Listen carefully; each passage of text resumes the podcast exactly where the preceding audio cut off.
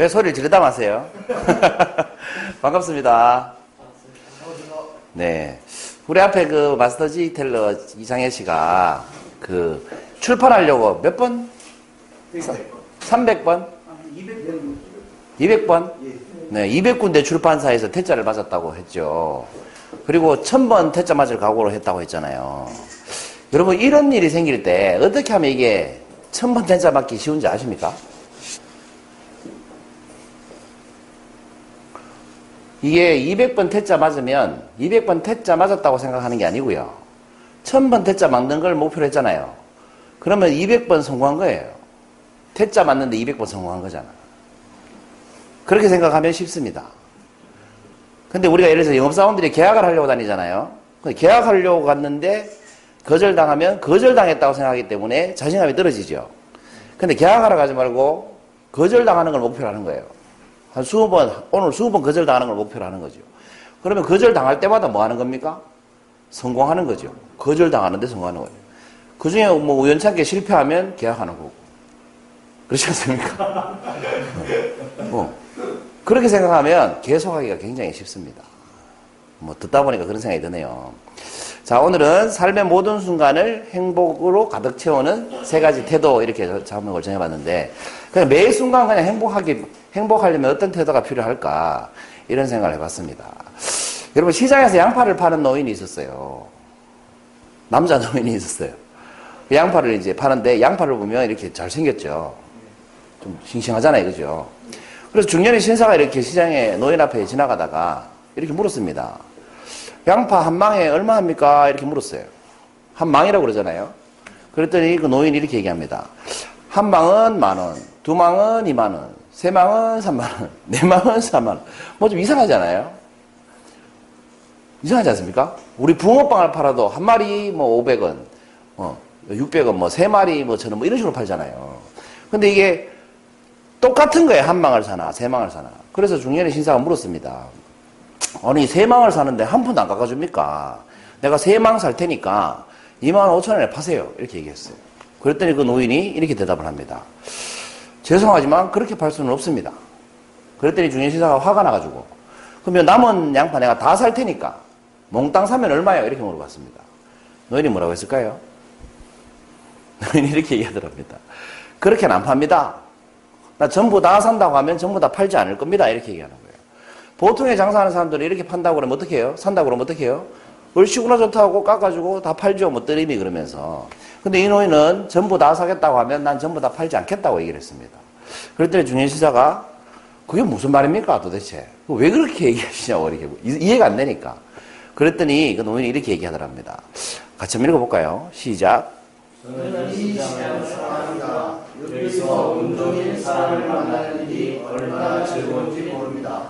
양파를 다 받아치고 나면 내 즐거운 하루도 끝이 나지 않습니까? 왜 안 판다는지 아시겠죠?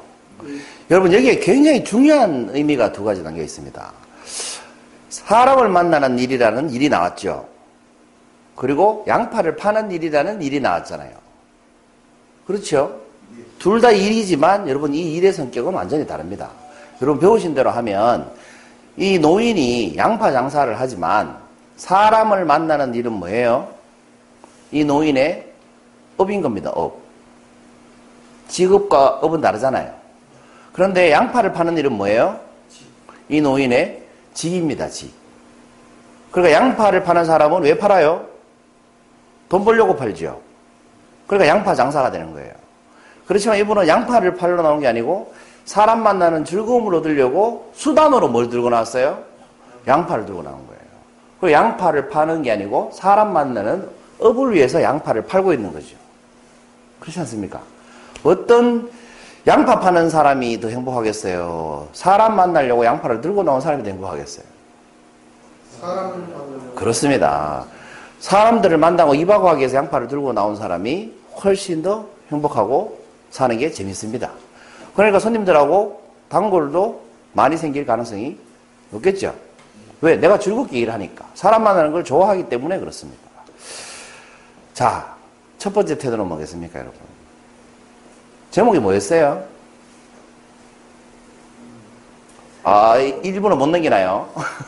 제목이 뭐였어요? 삶의 모든 순간을 행복으로 가득 채우는 세 가지 태도. 그 첫 번째 태도가 뭐겠습니까? 방금 이 에피소드를 들으시고. 삶의 과정을 즐겨야 된다는 겁니다. 결과를 즐기는 사람은 양파를 팔아치우는 결과에 집중을 하겠지만 이 노예는 뭘 했어요? 자기가 시장에 나와서 사람들 만나고 즐기는 그 과정을 위해서 양파를 일부러 다 팔지 않겠다고 한 겁니다. 그 과정을 즐길 줄 알기 때문에 이 노예는 사는 게 재밌는 거죠. 그렇겠죠? 그래서 여러분 우리가 행복하려면 일단 과정을 좀 즐겨야 됩니다. 이 목표나 결과를 중요시 여기면 다 안 팔리면 섭섭하고 너무 빨리 다 팔리면 할 일이 없고 그렇게 되는 거예요. 그렇지만 과정을 즐길 줄 알면 늘 매 순간 즐거울 수 있겠죠. 안 사도 사람이 양파 때문에 나한테 나를 만나고 가잖아요. 그 과정을 즐길 줄 알면 계속 행복할 수 있다는 거죠. 자, 이어서 질문 하나 드리겠습니다. 여러분이 이 중요한 신사람의 양파 값을 어떻게 하시겠습니까? 이 노인은 아무리 많은 양파를 사도 깎아주지 않겠다고 했고, 다 살려고 하니까 못, 못 팔겠다고 그랬습니다.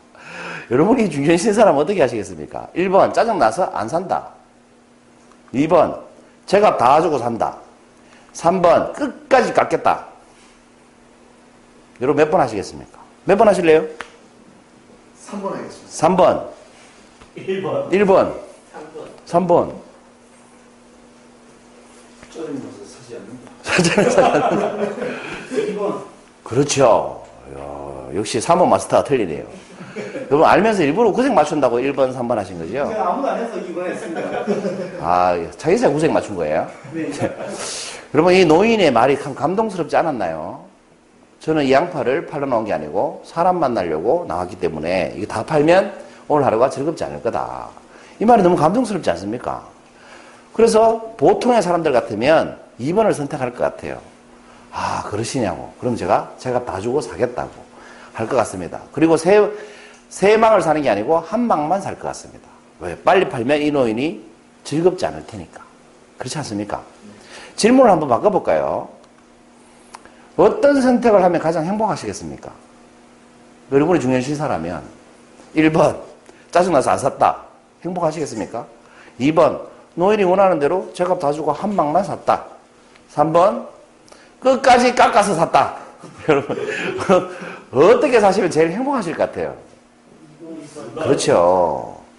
2번으로 샀을 때 내가 경제적으로는 뭐 덕본 게 별로 없는 거지만 2번으로 샀을 때 우리는 가장 행복하다는 겁니다. 왜 그럴까요? 이게 바로 두 번째 태도입니다. 왜 그럴까요? 이 타인의 행복을 지켜주었기 때문에 그런 것 같아요. 이 노인이 양파를 파는 즐거움을 내가 지켜줄 수 있었으니까 내가 행복할 수 있다는, 있다는 거죠. 여러분, 누군가 나로 인해서 행복하면 내가 행복해지지 않습니까? 아주 쉽게 예를 들면, 아유, 고맙습니다. 라는 소리 들으면 행복하지 않습니까? 노인이 고맙습니다. 하고 양파를 팔지 않았겠어요? 감사합니다. 소리 들으면 행복하지 않겠어요? 그러니까 누군가가 나로 인해서 행복하면 내가 행복하다는 거죠.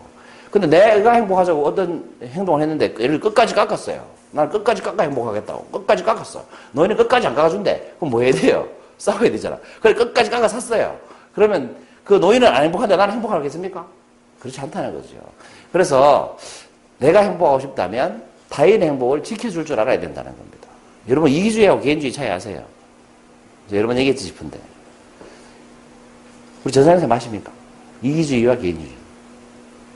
김대중 쌤 아십니까? 왜 묻나 이런 표정이시네요. 실장이 아십니까?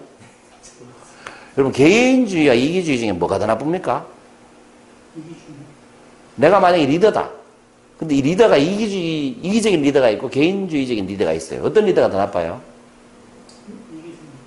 이기주의적인 리더가 더 나쁠 것 같죠? 아니에요. 맞아요. 맞아요. 이기주의적인 리더가 더 나빠요. 네. 왜더 나쁩니까? 말 그대로 타인의 행복을 때문에. 아니에요. 제가 말을 잘못했어요. 개인주의적인 리더가 더 나빠요. 잠시 착각했어요.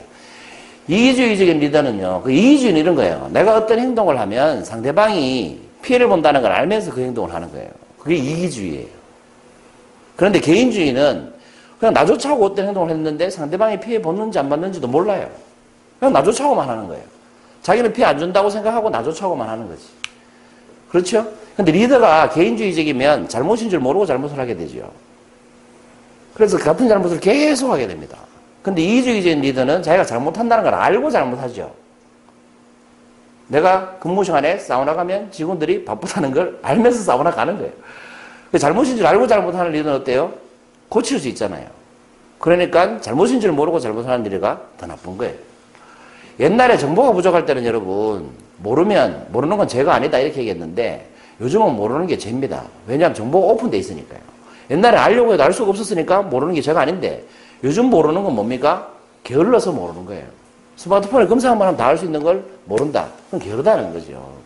그래서 알고 보면 개인주의가 더 나쁠 수도 있다는 겁니다. 어쨌거나 제일 좋은 건 상대방을 타인을 위할 줄 아는 마음이 있어야 된다. 그래야 내가 행복하겠죠. 여러분 이 니체라는 분, 니체라는 분이 무슨 말로 유명하신 분입니까? 신은 죽었다. 라고 말하는 사람이죠. 이 니체가 이런 말을 했어요. 한번 읽어볼까요? 시작. 정상의 꿈은 정상을 정복했을 때 가장 크다. 그러나 나의 최상의 꿈은 험한 산을 위에 올라가는 순간에 있다. 길이 험하면 험할수록 가슴이 뛴다. 인생에서 모든 권한이 자치를 감추었을 때를 생각해보라. 그 이상 생각한 것이 없으실 때. 이 문장에 여러분 와닿으십니까? 이해도 되고 와닿기도 하십니까? 그런데 우리가 실제로 살 때는 이렇게 살지 않죠.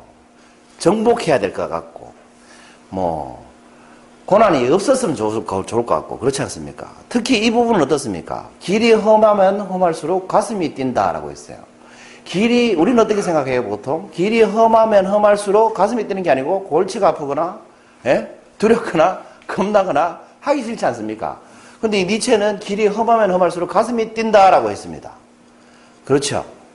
예를 들어서 앞산 정상을 정복하시겠습니까? 라고 했을 때 여러분 가슴이 뜁니까? 앞산 정상에 한번 올라가 보시죠. 했을 때 가슴이 뛰나요? 그런데 에베레스트 정상을 한번 정복해 보시겠습니까? 라고 하면 어떻습니까? 가슴이 뛰지 않습니까? 뭐가 더 험해요? 앞산이 험해요? 에베레스트 험해요? 에베레스트가 훨씬 더 험해요. 그 에베레스트를 정복하겠다고 했을 때 우리가 훨씬 더 가슴이 뛴다는 거죠. 아까 책 출판할 때 인쇄소, 이거 인쇄소 아니 출판사. 오늘 말이 왜 이렇게 막 나오죠? 그 출판사 선택할 때 한 두 군데 선택하면 출판 되겠지, 두 군데 잘 써놓으면 출판 되겠지라고 생각하면 길이 안 험하죠? 그래가 선택됐어요.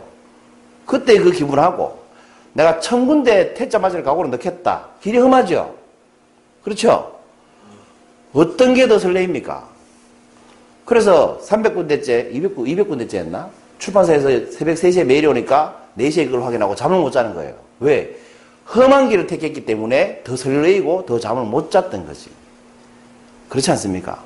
그 알고 보면 사람은요, 좀 고난이 있고 좀 험한 길을 택했을 때 그 삶이 훨씬 더 빛나고 재밌다는 겁니다. 여러분 공부를 해도 너무 쉬운 거는 지겹죠? 근데 좀 어려우면 도전해보고 싶잖아요. 안 그렇습니까? 여러분 내가 너무 잘하고 쉽고 막 그냥 해도 잘하는 걸 도전해보고 온다고 얘기 안 하죠. 하면 될 것 같기도 하고 어려울 것 같기도 해야 우리가 도전하잖아요. 그죠? 그 길이 험할수록 더 신세 가슴이 뛴다는 건 그런 말인 것 같아요. 그래서 행복은 언제도 행복해요? 쉽게 풀리는 인생은 별로 행복하지 않죠. 제가 트레드밀 위에 행복이라는 얘기 한 적이 있습니다. 트레드밀, 런닝머신 쉽게 말하면. 거기서는 아무리 뛰어도 제자리를 뛰기 때문에 행복하지 않다. 복권에 1등 당첨돼도 3개월 이상 행복하지 않다. 왜? 더 이상의 변화가 없으면. 그게 트레드밀 위의 행복이라고 했지 않습니까? 그러니까 삶에 변화가 없고 성취할 게 없으면 고난이 없으면 행복하지 않다는 거죠. 그럼 계속 행복하려면 어떻게 해야 돼요? 세 번째 태도. 이거 아닌가 싶어요. 삶의 난이도를 자꾸 높여야 된다는 거죠. 내가 예를 들어서 뭐 글이 별로 없는 책을 한 권 냈다. 그럼 다음 출판할 때는 600페이지짜리 도전해 보는 거지. 책에. 600페이지짜리 책에도 출판이 됐다. 그럼 1000페이지짜리 책에 도전해 보는 거지. 이 삶의 난이도를 자꾸 높여 보는 거예요. 그 삶의 난이도를 자꾸 높이다 보면 그 높이는 과정, 아까 제가 그랬어요. 과정을 즐길 줄 알았다 그랬죠. 첫 번째 때도. 그 과정에서 행복감을 느낀다는 거죠. 그리고 천 페이지 쓸게좀 두렵고 험하다고 느껴지기 때문에 더 행복감을 느낀다는 거죠. 왜? 100페이지는 쉽게 쓸 수 있으니까. 별로 행복할 게 없잖아요. 설렐 것도 없고, 심장이 뛸 일도 없기 때문에 그렇다는 겁니다. 그래서 이 세 가지가 오늘 제목이 삶의 모든 순간을 행복으로 가득 채우는 세 가지 태도. 첫 번째 태도가 뭐다? 삶의 과정을 즐겨라. 그 지금 여러분 참석해 이 순간을 즐기시라 이 말입니다. 여기 참석한 데 의의가 있는 거죠. 아까 밖에서 얘기하다 보니까 우리 처음 보신 분이 기죽는데요 이렇게 얘기하던데 이 기죽는다는 건 지금 이 과정을 삶의 현재 과정을 뭐예요? 즐기는 거예요? 고통받는 거예요? 고통받는 거예요. 못 즐기고 있었던 거죠.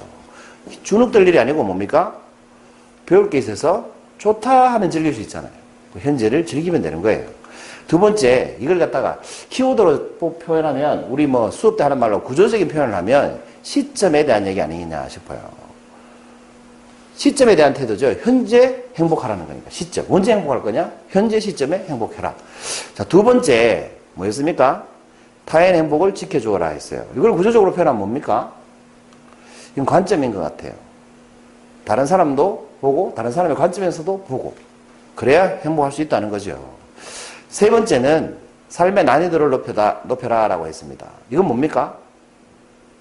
시점, 관점 뭐겠습니까? 이건 수준이라는 거죠.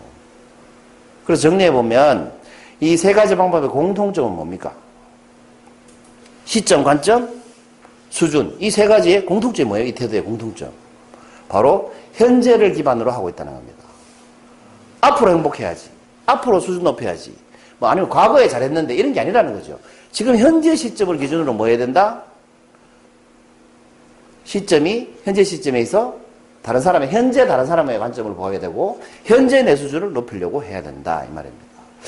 요 세 가지를 하시면 우리가 하면 삶의 모든 순간 매 순간 순간이 행복하지 않을까 그런 생각을 해봤습니다. 126번째 항의 노트였습니다. 감사합니다.